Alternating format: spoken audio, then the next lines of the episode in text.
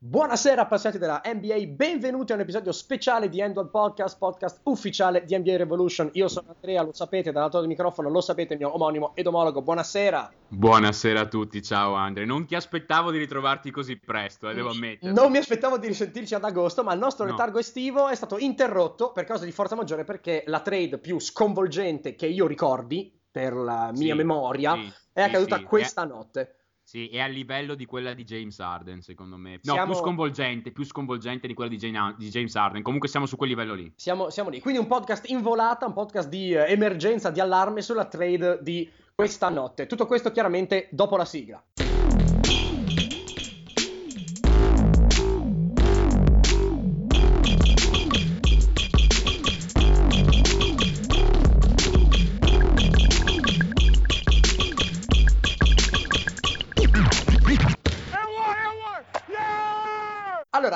Cerchiamo di fare un po' d'ordine a questo delirio che è accaduto. All'1:30 di stanotte, mercoledì 23 agosto 2017, Annus Domini, io ero peraltro in maniera molto irresponsabile, perché non sono in ferie, fuori con amici a bere, mi paralizzo a riconoscere che il mio telefono mi informa che è stata fatta una trade assurda che comprende Kyrie Irving, lo sapete, dai Cavs ai Celtics, in cambio di un pacchetto che ha dentro Isaiah Thomas, Jay Crowder, Ante Zizic e la scelta che apparteneva a Brooklyn e adesso apparteneva ai Celtics e che ora appartiene ai Cavaliers per il 2018, quindi un primo turno.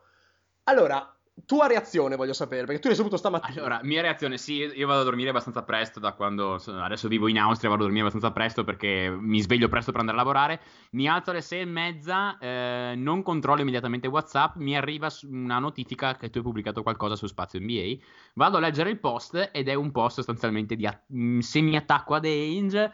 Si ritrovano con Irving, ho letto, no, aspetta, Ainge, Irving, cos'è successo? Apro Bleacher Report, 47.000 notifiche.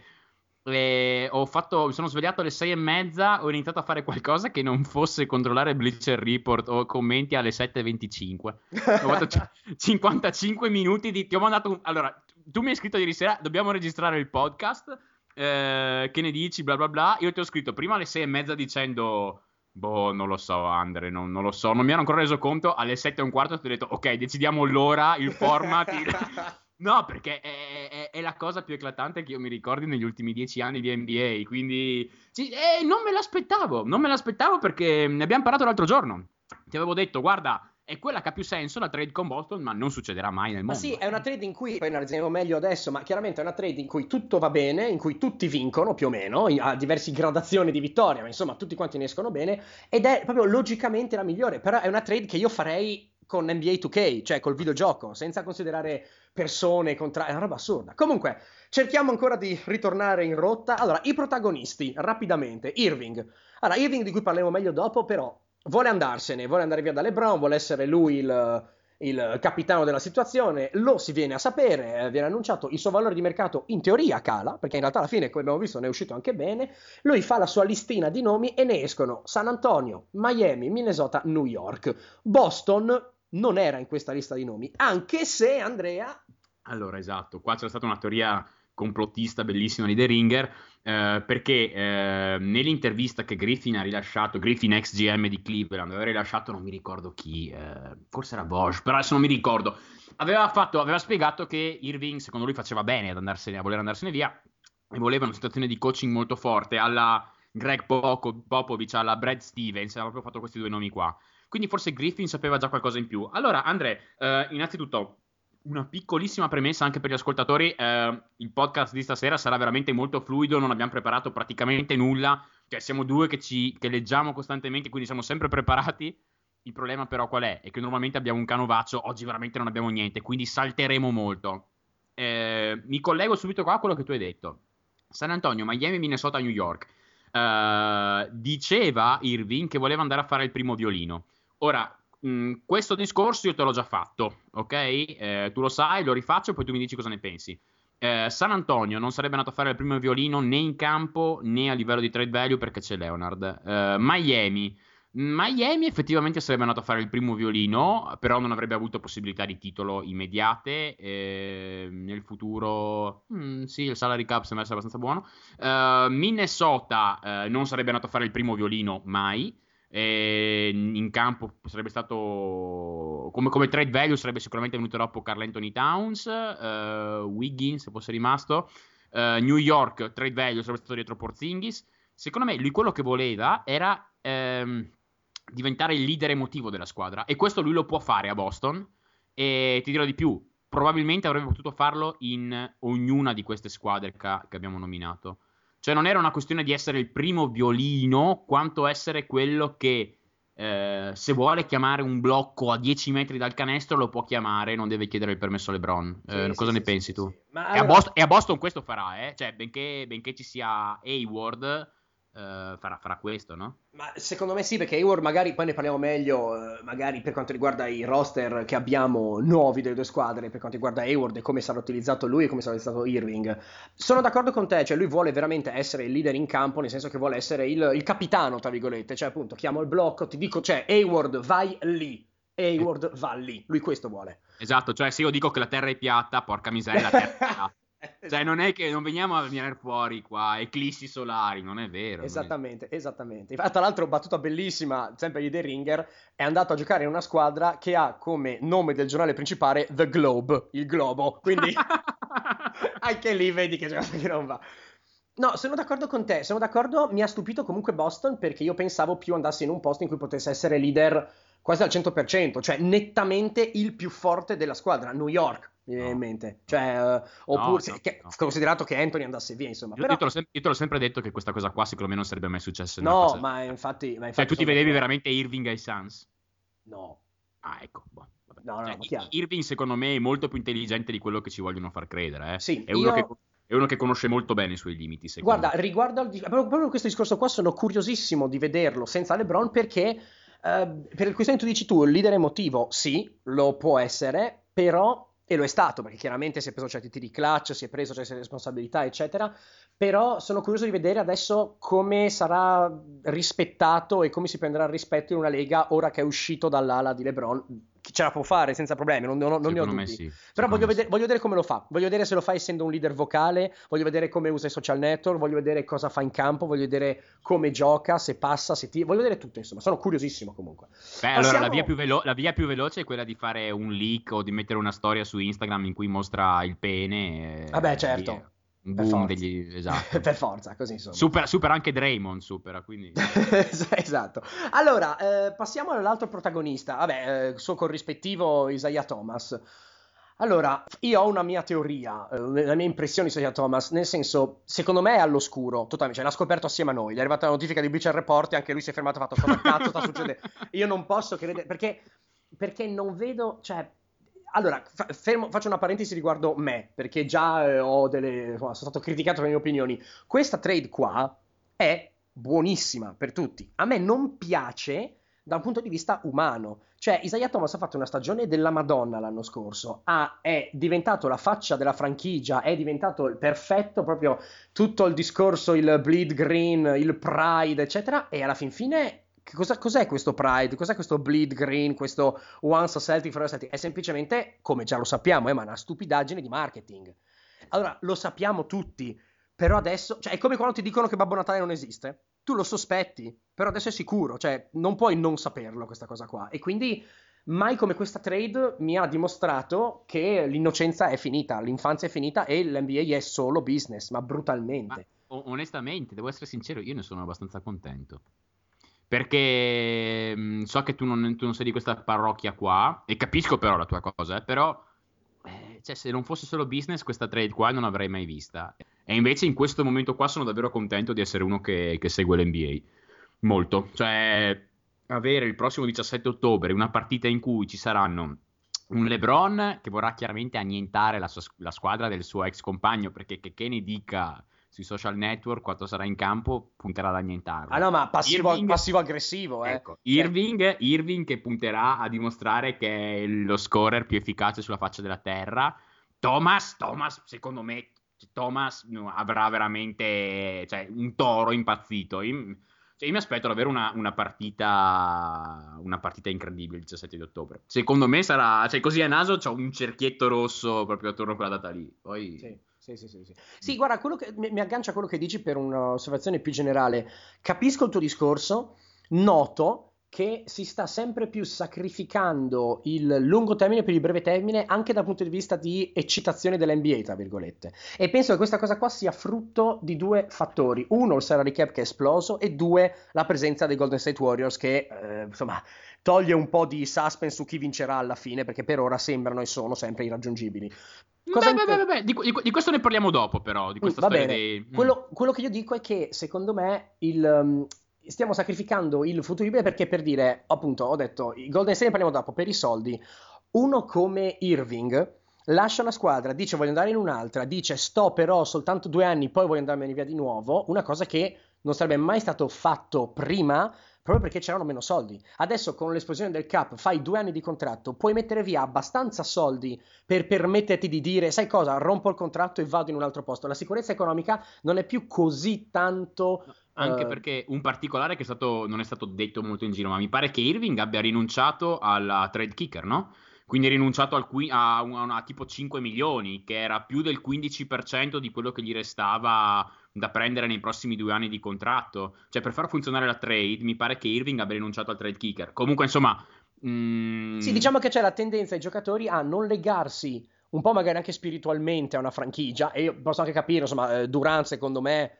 tutto quello che è criticabile, però insomma, se vuole andare via dai Thunder, dopo 7 anni che era lì, io non gli dico niente se vuole andare via, poi lasciamo perdere, non apriamo altri discorsi. Però anche per un punto di vista economico, il fattore sicurezza economica, contratto lungo, eccetera, non è più così importante, perché adesso in 2 anni fai soldi che ne facevi in 5, 10 anni fa o 5 anni fa. Non è più un problema questo. Allora, cominciamo, io direi, ad analizzare un po'. Da che parte pende la bilancia? Se parte da qualche parte la bilancia, che dici? Sono d'accordo. Allora vai tu, facciamo Cavs, dai, lato Cavs intanto. Cavs. Allora, lato Cavs, questa trade, io mi sbilancio perché siamo live e non ci ho riflettuto, 10 su 10. 10 per una ragione semplice. Allora, tralasciamo il discorso che faremo anche meglio dopo, magari sulla differenza tra Thomas e Irving, eccetera, però... perdono un giocatore che non voleva più stare con loro, che aveva dichiarato, e quindi chiaramente il valore cala, perché basta che chiunque offra qualcosina sa che Irving vuole andare via, non deve poi convincerlo così tanto, e la dirigenza vuole liberarsene per evidenti ragioni di spogliatoio e di immagine della franchigia, certo. E beh, riescono a girare la frittatona e avere uno scambio che, porca miseria, perché ottengono Thomas, ottengono Crowder, che mi piace molto lo scambio, che mi piace molto questo scambio, poi bisogna vedere se il Crowder sarà quello che è inesistente degli ultimi playoff, delle ultime finali, o sarà il Crowder di 1 anno e mezzo fa, 2 anni fa, che faceva paura a chiunque. Ottengono una scelta che chiaramente è eccellente dal punto di vista futuribile, eccetera, eccetera, per il futuro e compagnia. Poi con quanto alle ramificazioni che vedremo meglio dopo, LeBron se ne va, resta, cosa facciamo della scelta, bla bla bla. No.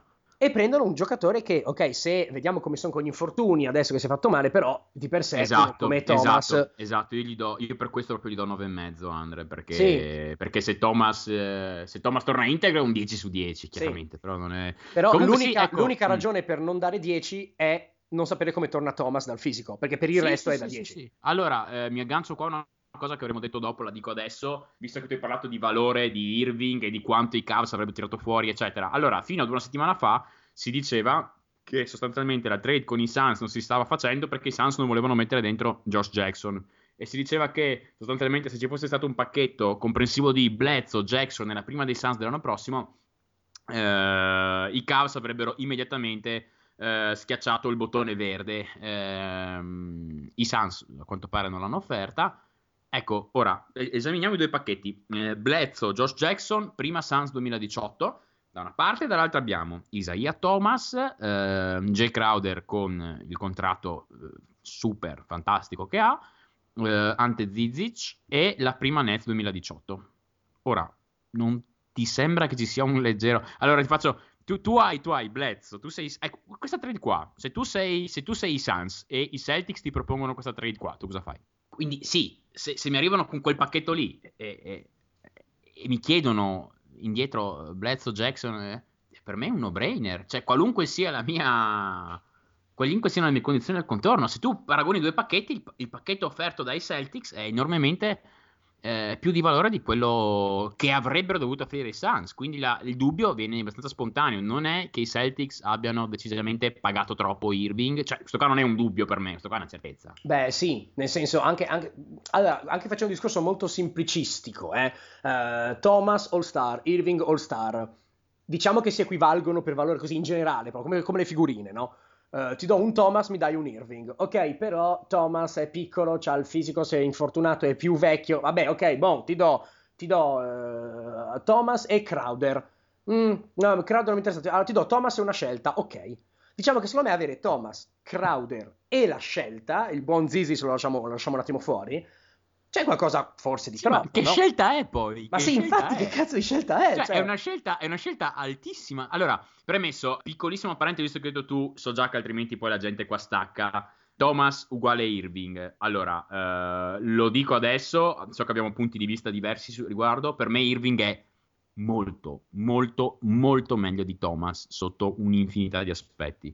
Il più importante di tutti, Irving è il miglior closer che io mi ricordi, cioè quando il gioco, quando la partita è molto vicina, quando la palla pesa davvero tanto, Irving è meglio anche di Thomas. Lo so che King in the fourth, eccetera eccetera eccetera, però Irving quelle cose lì da 3 anni che le fa nelle finali NBA, cioè è un altro livello. Sì. Io non ho mai visto nessuno crearsi un tiro come se lo crea Irving, non l'ho mai visto in quei momenti lì, è spettacolare. Irving è il perfetto secondo violino se hai già un campione nella tua squadra. Thomas sai, gli lascia quei 5 centimetri a Irving. Se tu vai a vedere i total points added, Thomas l'anno scorso ne ha avuti 260 e Irving 120, cioè sulla carta Thomas è il meglio. No, ma sono d'accordo, io non sono nemmeno d'accordo con chi dice che Irving è meglio in fase difensiva di Thomas, cioè semplicemente non hai mai avuto il bisogno ancora di nascondere Irving o la possibilità di nascondere Irving, come l'anno scorso Boston nascondeva Thomas su 8 Porter, certo, contro Washington.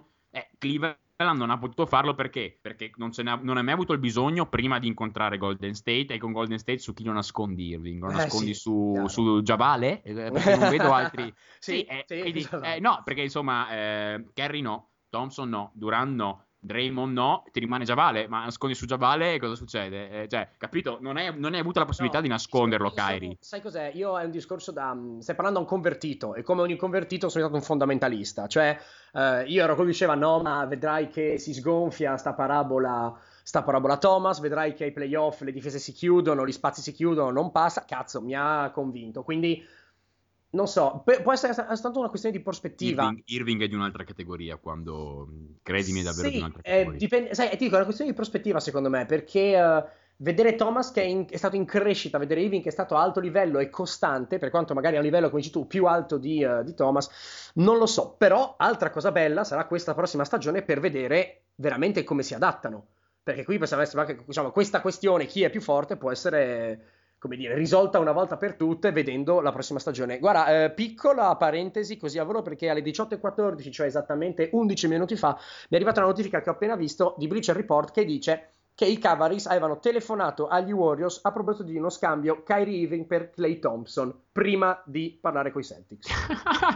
Beh, cioè, allora succedeva, io mandevo una bomba all'NBA, no, perché no? Aspetta. Se succedeva l'anno prossimo i Cavaliers cioè proprio vincevano in carrozza. Ovviamente Golden State ha rifiutato perché ovvie ragioni. Sì, no, allora partiamo da un presupposto.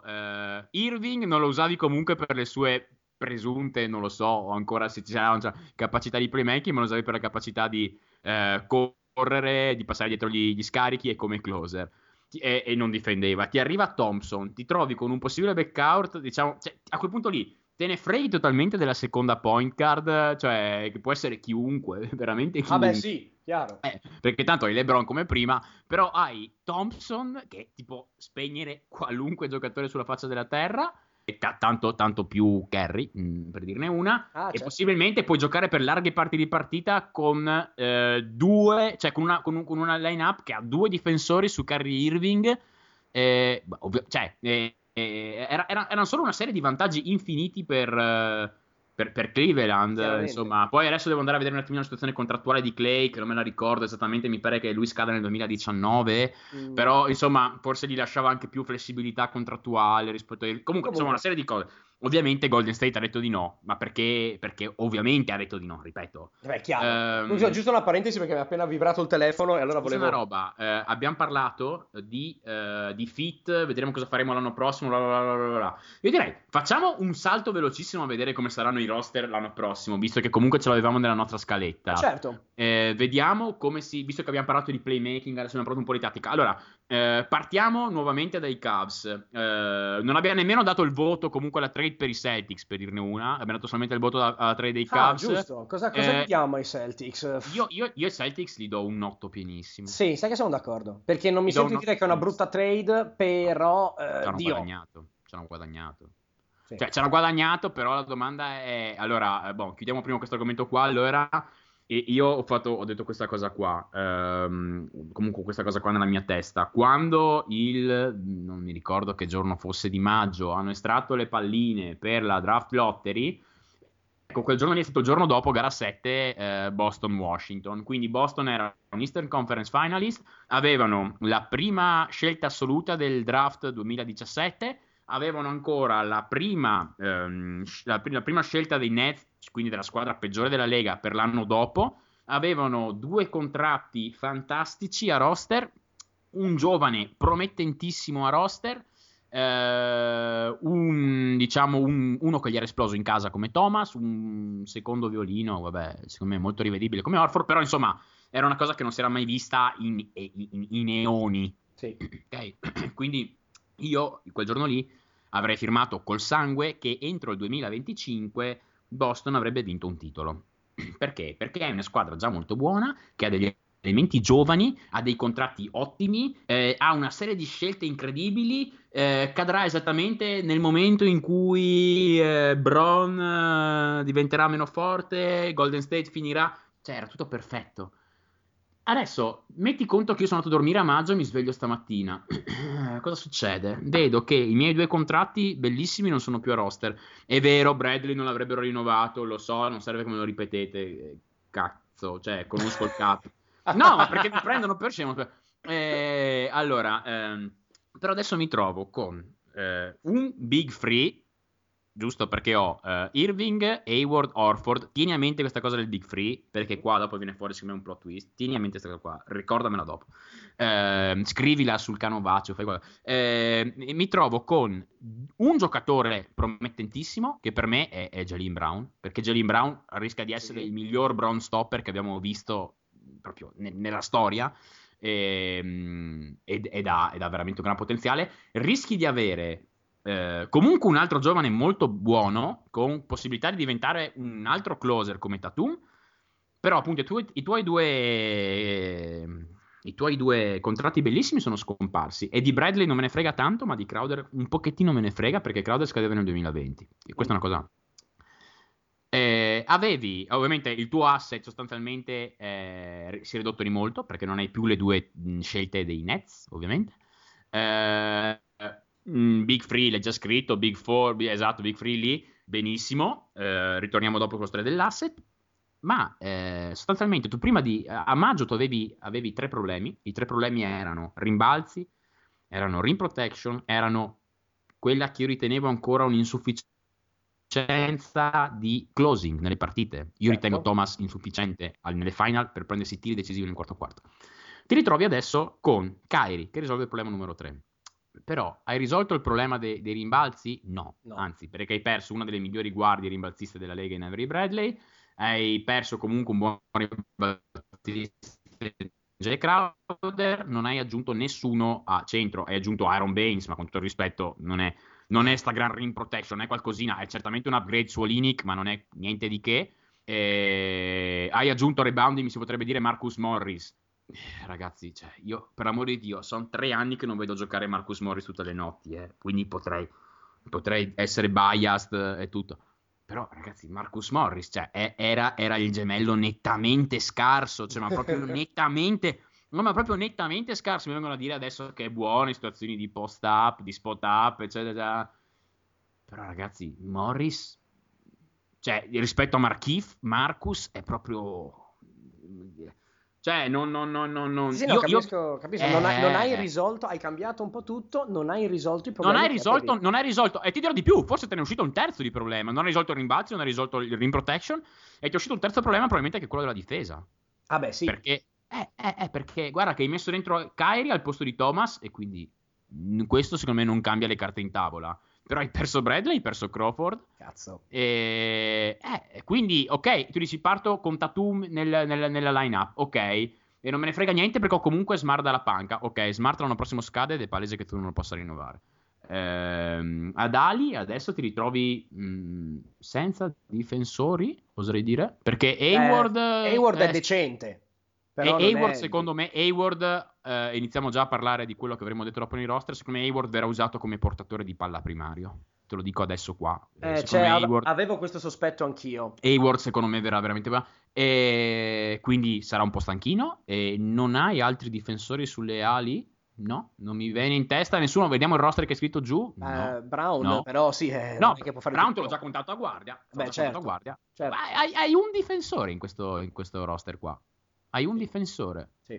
Perché... allora, e qua torniamo dopo sul punto... Quindi questa trade qua, al giorno d'oggi, ai Celtics ci do un 8. Ma, e qua adesso mi dici tu la tua, Big Three. Sono giovane, ma sufficientemente vecchio per ricordarmi come ha fatto Ainge a vincere l'anello con i Celtics nel 2008. Cioè, prendo Ray Allen, flippando abbastanza del mio asset. E la gente ovviamente si arrabbia perché non ho una squadra da titolo, ho Pierce e Allen, però so what? L'estate dopo magicamente Garnett vuole giocare con loro perché ci sono già Pierce e Allen, e se mi aggiungo anch'io vincono il titolo. Ora il mio punto è, e se questo qua fosse solamente uno step necessario per arrivare alla costruzione di dei veri Big Three nella prossima estate, cioè Hayward, Irving e Mr. X, qualsiasi, c'era un'estate molto grossa dal punto di vista dei free agent, via anche, non solo free agent ma anche via sign and trade. Esatto, perché tu comunque, io ho detto prima, hai dato via quasi tutto il tuo asset, e ti ho detto di ricordarmi dopo questa cosa. Secondo me non hai dato via tutto il tuo asset, perché hai ancora qualcosina che sono tutte le tue prime, perché cioè quelle tue ce le hai tutte, sì, la scelta hai ancora la scelta dei Lakers, e hai Horford. Quindi quello che voglio dire io è, o puoi anche fare un sign and trade per Smart, o metti conto che Ogele viene fuori, che è quello che, siccome Ogele è un buon giocatore, viene fuori che Ogele è un buon giovane e puoi darlo via, o vuoi puntare veramente in alto, vuoi puntare Anthony Davis, gli dai anche Horford, Tatum, no, che alla fine sono prima dei Lakers. Sai, alla fine sono i nomi che si facevano anche l'anno scorso, cioè non so, Davis, oppure non lo so, Cousins. Ora io non so come sono le situazioni salariali e di tempistiche di fine contratto, dico solo nomi così, però diciamo che questo è il punto. Cioè, Cousins sarà proprio free agent. Ah, vedi, quindi neanche farla apposta. Quindi vedi che il discorso dell'anno scorso, come dici tu, non hanno risolto i problemi dell'anno scorso. Se la leggi, come hai detto tu, in un'ottica futuribile... sì, questo qua potrebbe diventare, cioè, capito, questo trade qua, nell'estate 2018 potrebbe diventare un 11 su 10. Se io l'anno prossimo mi trovo con Irving, Hayward e Davis, basta. Ah, cazzo, ragazzi, sì. Questo qua è meglio, cioè, è a livello di Golden State... E so già che Golden State nel 2019 finirà. Sì, chiaramente. Questo lo sappiamo, perché sì. Prima o poi dovranno iniziare a pagare la gente anche loro. Sì, permetteranno di guadagnare meno, quello è vero. Esatto. Allora, passiamo ai Cavs. Fammi passare ai Cavs e al loro roster. Allora, io guarda, anche io mi sono scritto un attimino il roster. Io ho... Allora, upgrade, se non altro per quanto riguarda Crowder, appunto perché aggiunge un po' di profondità difensiva in un reparto ali che vede Jefferson, che è vecetto, Corver, che è vecetto, James non lo si tocca, però è vecetto anche lui, eccetera. Io, guarda, però, sai, proprio la prima riga, i playmaker, io vedo Thomas, va bene, e dalla panca Rose e Calderon. Che bellezza, siamo tornati nel 2013, allora, a parte che siamo tornati nel 2013, ma poi soprattutto, cioè, Steph Curry si sta già mettendo il bavaglino qua. Cioè, nel senso... Ma che se lo metta? Cioè, allora, sono d'accordo con te. Cioè, ma qual era la situazione prima? Era cosa? Irving e Deron Williams? Ah beh, sì, no, ma per l'amor di Dio, non è che prima si fosse meglio. Cioè, però io dico... Cos'è cambiato qua? Ah, no, ma questo è il mio punto. Cioè, non è cambiato granché dal punto di vista dell'attacco, ok, magari, ma difensivo... Cioè, un playmaker con i contromaroni. Ma ti dirò di più, lo stesso Irving in attacco nel 17 ottobre si trova di fronte chi? Shumpert, Crowder, James, perché Thomas non lo tiene, Calderon, per l'amor di Dio, poraccio, Rose non lo tiene. Cioè, la vedo un po' spaventosa da questo punto di vista qua, cioè c'è un buco in difesa lì che non mi piace. Per il resto, se ci pensi, guarda che ce l'ha anche Golden State quel buco lì, ce l'hanno anche i Celtics, cioè ce l'hanno tutti quanti. Oddio, sai cos'è il punto? Non c'è dalla panchina nessuno che arriva, perché Golden State, ok, mi dici Curry non è un enorme difensore, va benissimo, però c'è dietro chi c'è, e poi c'è Livingston che è lungo, Green che protegge, eccetera. Sì, se Thomas, Calderon o Rose sono battuti, chi cazzo ruota? Fry? Love? Cioè James non può fare... No, ma difensivamente fanno ridere i Cavs, sono d'accordo. Oddio, non lo so se facciano ridere, perché comunque hanno Crowder, hanno Shumpert che vorrà fare dei soldi, quindi vorrà iniziare a giocare bene, sì. Hanno Smith, Love è un difensore secondo me un pelo sottovalutato, hanno Thompson, cioè non sono malissimo. Secondo me no, ma è come l'anno scorso. Cioè, se tu guardi semplicemente la trade, quello che hanno perso cioè hanno perso i tiri negli ultimi secondi di Irving. Cioè, il punto qual è? È che questo qua è ulteriore carico sulle spalle di James. Questo secondo me è il problema. Qual è la soluzione al problema? Quale potrebbe essere, soprattutto per la regular season, un certo signore che di soprannome fa Flash? Perché questo qua arriva Wade arriva a inizio novembre, cioè ma sicuro, come secondo me a gennaio se hanno ancora un minimo di spazio Golden State butterà dentro Carter. Sono queste cose che si sanno già e che succederanno. Sì, già un po' telefonate. Quindi allora rapidamente in scorsa, poi cambiamo argomento. Roster: Thomas, Smith, James, Love, Thompson, volendola giocare così. Se no, volendo giocare al quintetto piccolo, Thomas, Smith, Corver o Shumpert, James e Love o Thompson.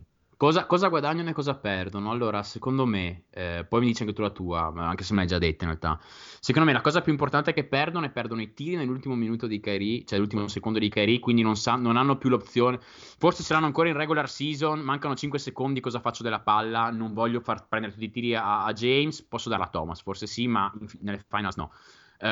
Cosa perdono? Perdono la capacità off the ball di Kyrie, perché Kyrie è un giocatore off the ball molto sottovalutato e vedremo molto off the ball ai Celtics. Paradossalmente Kyrie potrebbe trovare spaziature migliori ai Celtics che non ha Cleveland. No, senz'altro trova migliori spaziature ai Celtics, senza dubbio. Beh, tu dici senz'altro. Io sono sicuro. So. Io sono sicuro. Ho capito, ma non hai James. Ho capito, ma non hai LeBron James, cioè hai una motion offense e tu sei molto bravo a giocare off the ball, e questo sono d'accordissimo con te.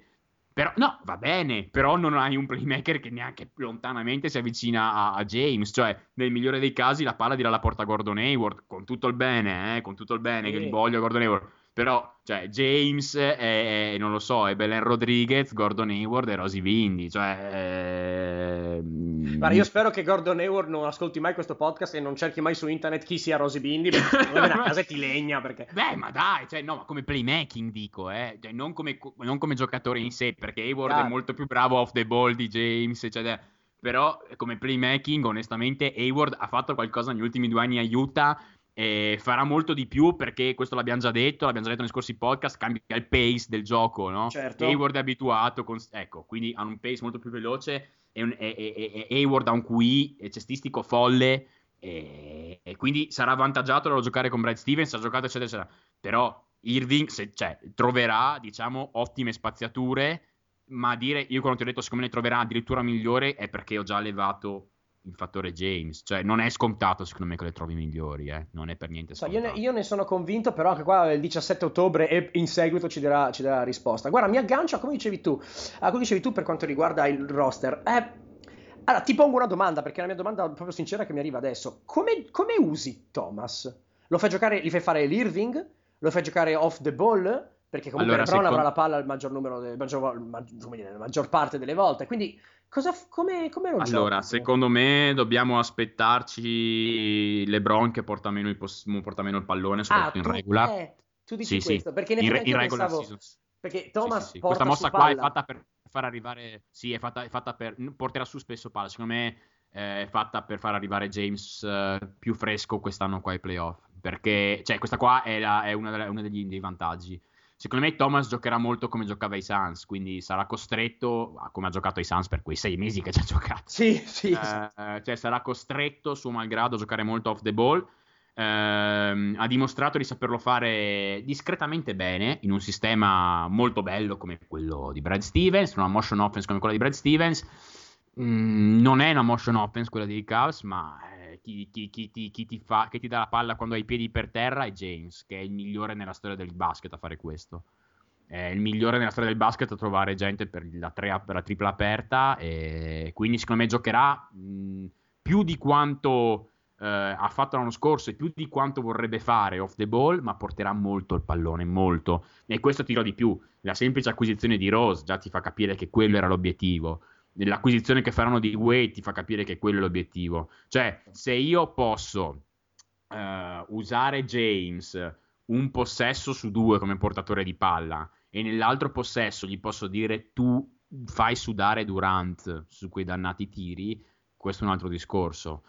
Se invece James deve portare la palla 8 volte su 10 e quindi non ha più le forze per difendere su Durant, la cosa cambia. Chiaro? Chiarissimo, sono assolutamente d'accordo. Propongo di passare oltre, perché qua io sto scorrendo sempre la lista dei nomi, e io butto un'idea, ok? Io butto un'idea, poi non so come lo penserai tu. Allora, Kevin Love. Secondo me Kevin Love si è rotto le palle e chiederà una trade quest'anno. Io te la butto così, perché secondo me, soprattutto se poi è sempre più chiaro che LeBron se ne va, cioè se questi rumorini che LeBron va via già l'anno prossimo eccetera, che non sono peraltro stati mai smentiti ufficialmente da James, che non vuol dire niente, però anche qualcosa vuol dire. Secondo me Love allora l'hanno cercato di mettere in qualunque trade per chiunque dall'inizio. Intanto scusami, secondo te è il numero 2 o il numero 3 della squadra? Per me resta il 3 dal punto di vista concettuale. Alle finals Love è la terza persona a cui voglio dare la palla in mano se mi scordo. Ecco, lo vedi? Allora, va via la 3, ok, sono ancora il numero 3, perfetto. È stato un po' capro espiatorio per il primo anno, per la sconfitta. È stato un po', cioè non c'era, poi si era rotto, e poi non ci ha convinto durante la regular season. Se ci pensi anche quest'anno, io in primis ho avuto parecchi dubbi su di lui, poi rivisti alla luce delle prove, però c'è sempre questa nomea. Secondo me un giocatore si rompe un po' le scatole a essere sempre quello che non va bene, lui va bene. Ho capito, però che faccia anche qualcosa per, cioè nel senso, Love per me ha fatto dei playoff e Chelsea fino alle finals, però poi le finals ha dimostrato per un'ulteriore volta si è sciolto come neve al sole, dovrebbe fare qualcosa per levarsi addosso questa nomea, per dirne una. Chris Bosh alla fine ha deciso il titolo di LeBron, quello della famosa tripla di Ray Allen, perché in gara 6 ha tirato giù il rimbalzo da cui è nata la tripla di Allen, gli ha servito l'assist, all'azione, al tiro decisivo ha stoppato chi dannato era, non mi ricordo, non mi ricordo chi si è preso il tiro, Ginobili o Danny Green forse, non ricordo, Danny Green. Adesso non mi ricordo esattamente, guarda. Però insomma Bosh in quel minuto di gioco ha dimostrato, Bosh ha salvato il culo a tutta quanta la franchigia e ha fatto vincere un titolo alla sua franchigia. Quando Kevin Love mi farà quella roba lì, vabbè, cioè nel senso, secondo me Kevin Love non ha ok, e the defense su Curry nell'anno del titolo, sull'ultimo tiro.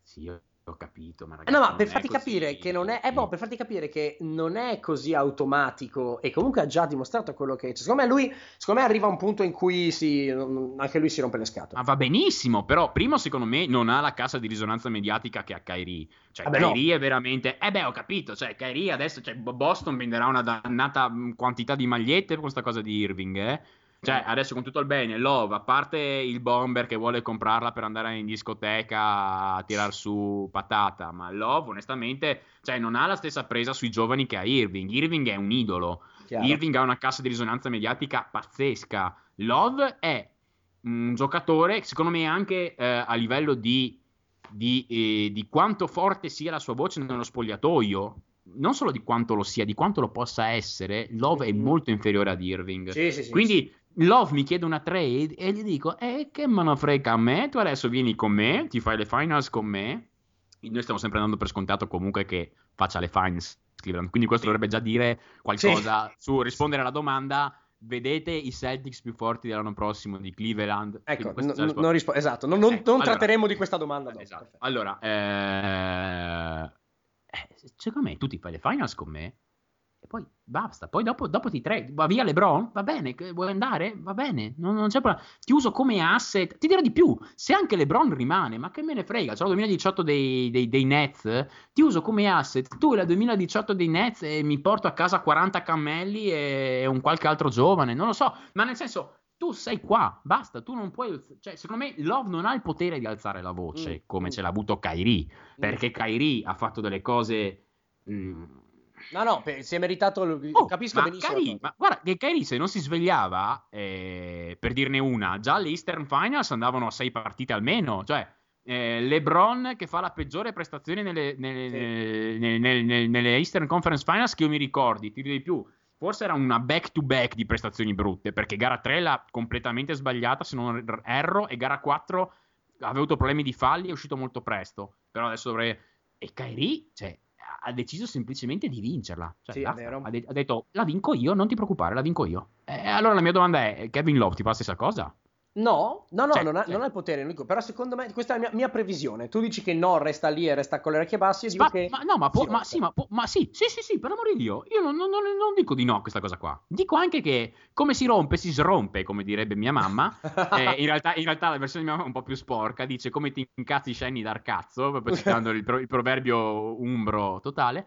Però sì, rimane lì, basta. Va bene. Allora, altra domanda al volo, poi mi dici la tua. I Cavs, la scelta che hanno ottenuto adesso di Brooklyn 2018, la tengono, la usano, la draftano o la girano per Melo, per qualcun altro? Allora, no per Melo. Cioè, io non do mai via una top 5 adesso per Melo. Cioè, con tutto il bene che voglio a Melo, no. Quindi Melo no. Cosa ne fanno? Dipende molto da cosa fa LeBron, nel senso, se LeBron l'anno prossimo va via, io voglio usarla quella scelta, voglio scegliere. Vabbè, certo. Perché mi può arrivare Bigly, mi può arrivare Doncic, mi può arrivare Bamba, mi può arrivare Ayton, insomma ne possono arrivare 1 milione.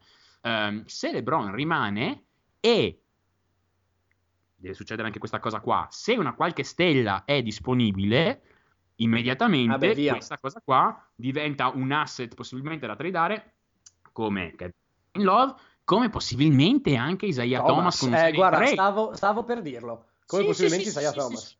Sì, ecco, vedo già che è una domanda dopo che mi stai per fare, fammela e ci colleghiamo direttamente. Allora te la faccio, quindi Thomas alla fine lo maxano quando scade il contratto o no? Dipende tutto da cosa fa LeBron. Sì. Dipende tutto da cosa fare. Allora, l'unica cosa che so di per certo è che Thomas verrà maxato da qualcuno. Questo sì. Quindi Tomax può venire maxato da... Ci sono una quantità... Allora, l'anno prossimo sarà un'estate piena di free agent fighi. Thomas, rispetto a qualcun altro anche più forte di lui, secondo me, potenzialmente. Non lo so, per dire una, rispetto a un Cousins, Thomas ha questa cosa che è un giocatore in cui la gente si identifica. Può essere Thomas, mediaticamente parlando, Thomas può essere la faccia della tua franchigia. Perché? Perché è l'uomo che ha giocato dopo che gli è morta la sorella, te ne ha messi 33, è l'uomo che ha giocato senza un dente, è l'uomo che è alto 1,78 m e comunque arriva al ferro, se ne frega di tutti, è stato scelto alla 60ª e adesso è lì, cioè è la classica storia che piace agli americani. Per forza. Faccio per dirne una. Tu sei una franchigia che ha soldi, che non ha nulla, Chicago per dirne una, o non lo so, adesso non mi vengono in testa 3 franchigie che hanno soldi, però Chicago, cioè Chicago vuoi che non offra un giocatore, un max a Thomas l'anno prossimo, ma sicuro, quindi Thomas avrà un max, chi glielo darà? Glielo darà Cleveland? Guarda, se vinci un titolo quest'anno e LeBron decide di restare, può essere anche di sì, oppure LeBron decide di restare, ma Thomas... Si vede che Thomas non è Irving, Thomas può essere anche che sia il perfetto trade asset dopo una sign and trade, certo. Capito? Cioè, ci sono troppe variabili al momento. Però la variabile che ritorna in tutto, e mi fa piacere che anche tu me lo dici così quando te lo chiedo, è LeBron sempre e comunque, se va via, se resta. Tutto dipende sempre da lui. LeBron è il più grande vincitore di questa trade. Sì, assolutamente. Anche perché, se ci pensi, lui, se nel 2018 dice, sai che me ne vado via, nessuno può dirgli niente. No, perché non è che lui ha chiesto Thomas, che lui ha fatto cazzi suoi, lui è in vacanza, è lì che si allena, non è che... Respect to the kid, appena lo vede gli fa di tutto. Lo disfa, è verissimo. Cioè, ma perché, senti una roba, lui dice, metti conto, dica, voglio andare via, vabbè, voglio andare via, ha lasciato i Cavs, non è una brutta situazione, perché puoi dire, ti ho lasciato con Thomas, Love e la prima dei Nets. Cosa vuoi dire? Sì. Non è che ti abbandono con il deserto. Ti ho fatto vincere il titolo. Decido di rimanere. Posso decidere per quanto rimanere. Posso dirti anche, sai che io ti chiedo un contratto di un anno, me lo fai? I Cavs ovviamente... Chi dice di no? Ma sì, ma firmerebbero col sangue, ovviamente. Ti posso chiedere i soldi che voglio, perché e ti dirò di più. Posso dire, faccio un anno. Aspetta, vedo... Sai che ti dico? Ti faccio recruiting per un anno. Nella prossima estate, che è piena di free agent... Cioè, tu veramente non vuoi avere LeBron nella tua squadra la prossima estate?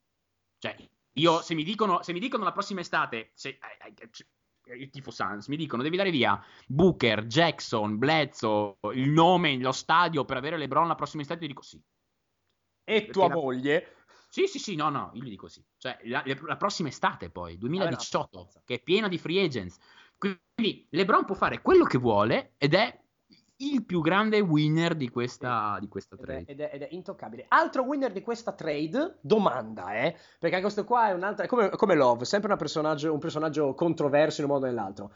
Allora, Danny Ainge, l'ha vinta, l'ha persa, sta off-season, l'ha vinta. Cioè, a me personalmente... L'off-season l'ha vinta. Dai, l'ha vinta. Cioè, nel senso, eravamo lì, le abbiamo tirato giù la pelle perché non ha chiesto niente per Butler, non è riuscito a concludere George.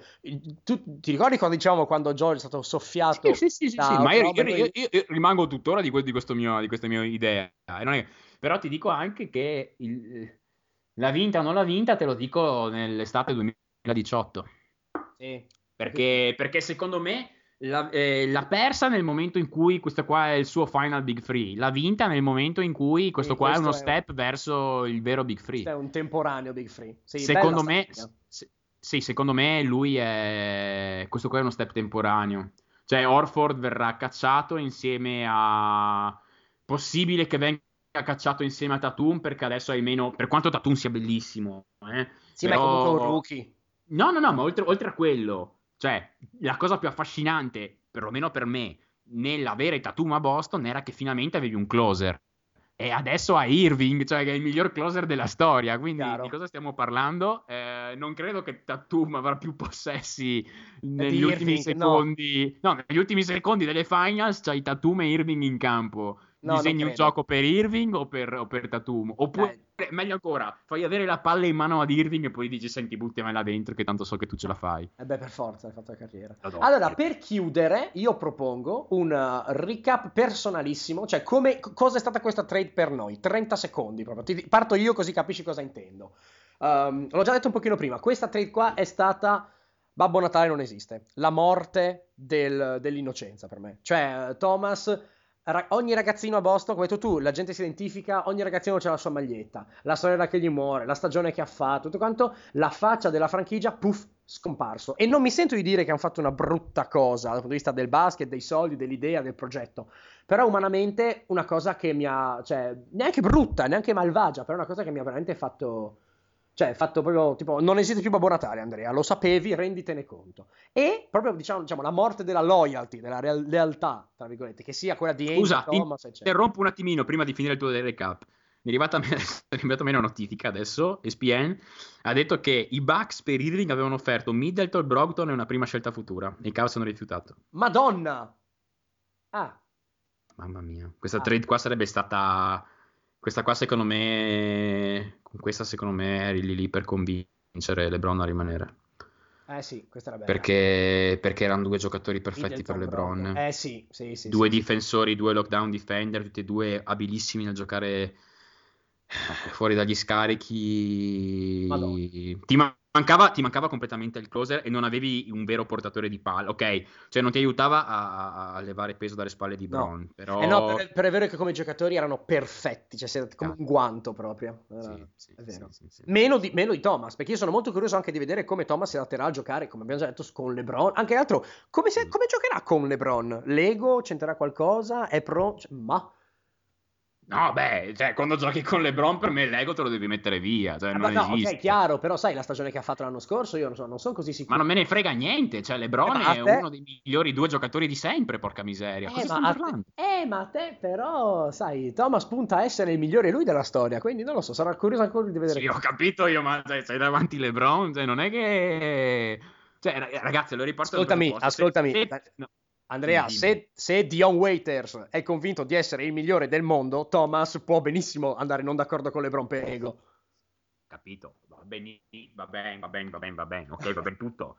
Parto da questo presupposto qua. Se uno dei migliori 20 giocatori della storia del basket, Scottie Pippen, che ha portato sostanzialmente da solo in finale, quasi alle finals, perché poi è arrivato ad una clamorosa rimonta di Shakobi, quindi Shaq e Kobe, dall'arrivare alle finals che poi avrebbe probabilmente vinto sostanzialmente con un solo Sabonis, che però era decisamente un Sabonis washed out, come dicono gli inglesi. Ecco, se un giocatore così come Pippen è riuscito a stare 6 anni, anzi dirò di più, fai anche 8 anni all'ombra di Jordan, fai anche 9 se ci metti l'anno prima, chiunque può stare all'ombra di chiunque altro, cioè non dai, cioè Thomas deve avere deve avere l'intelligenza di capire che ha avuto la fortuna di giocarsi un anello l'anno prossimo.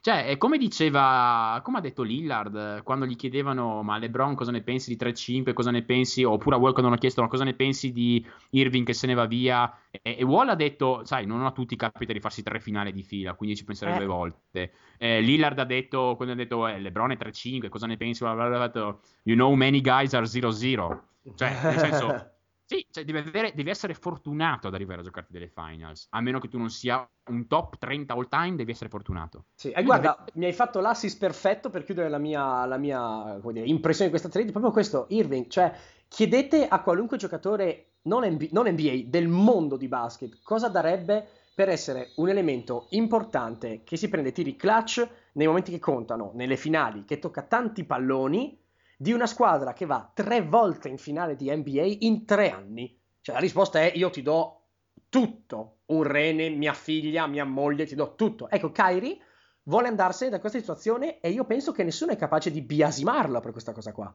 E anche questo caso qua, Babbo Natale non esiste, cioè non c'è più nessuna certezza. E io sto pensando, e con questo concludo, a soltanto il povero Kyle Lowry, che è lì che piange I want a ring, man, e vede Kyrie Irving che sai cosa, me ne vado da 3 finali abbonato e così, abbonato alle finali NBA.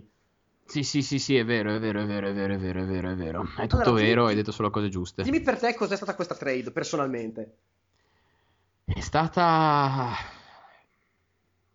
guarda, ha segnato, secondo me, un cambiamento davvero, davvero importante nella storia dell'NBA, nel senso che nel momento in cui 2 squadre si scambiano... i 2 giocatori in cui teoricamente credono di più nel futuro, per il futuro, come si scambiano 2 giocatori singoli come Irving e Thomas, e 2 squadre che si sono scontrate nell'Eastern Conference Final, e 2 squadre delle top 4 per odds di vincere il titolo, si scambiano 2 giocatori così, mi fa capire che ormai può capitare davvero di tutto, che... non dobbiamo più ragionare a livello di free agency e di trade come ragionavamo 5 anni fa, tutto è possibile, il salary cap, quello che hai detto prima, ha reso tutto questo possibile, entriamo anche allo stesso tempo stiamo entrando in un'era in cui il singolo sembra avere più importanza di quanto non avesse in passato. Perché Kyrie ha detto voglio andare via e me ne vado via. Una volta era me ne vado via, no, non l'hai detto, a meno che non ti chiami Kobe Bryant, non decidi tu. Giusto. Ecco, questo è. Vedo questi 2 cambiamenti soprattutto. Quindi in sintesi per me è la morte dell'innocenza e per te è un precedente storico. Assolutamente, per me è un gran bel precedente storico. Io sono contentissimo di questa trade. Io ne sono triste di cuore ma felice di cervello, perché capisco il discorso. Sono contentissimo. Sono contento di essere uno che segue l'NBA in questo momento. Vabbè, quello senza dubbio. Sì. Bene, allora io direi che se non hai altro da dire possiamo chiudere questa cavalcata sull'onda della trade. Ringrazio come sempre il mio monologo per l'aiuto, il sostegno, la compagnia. Grazie e la sorpresona di un podcast di un'ora così, proprio tra una cena e un lavoro. Sì, assolutamente. Beh, grazie a te per me. Ringrazio i nostri ascoltatori. Noi ci sentiamo, se non accadono altre trade del genere, ci dobbiamo sentire in teoria fra un mese. Basta, lasciatemi andare. Per favore, basta, dai, cacchio, Col desiderio di tornare in vacanza, noi vi lanciamo un grande saluto e un grande abbraccio, alla prossima. Ciao, un abbraccio a tutti, ciao.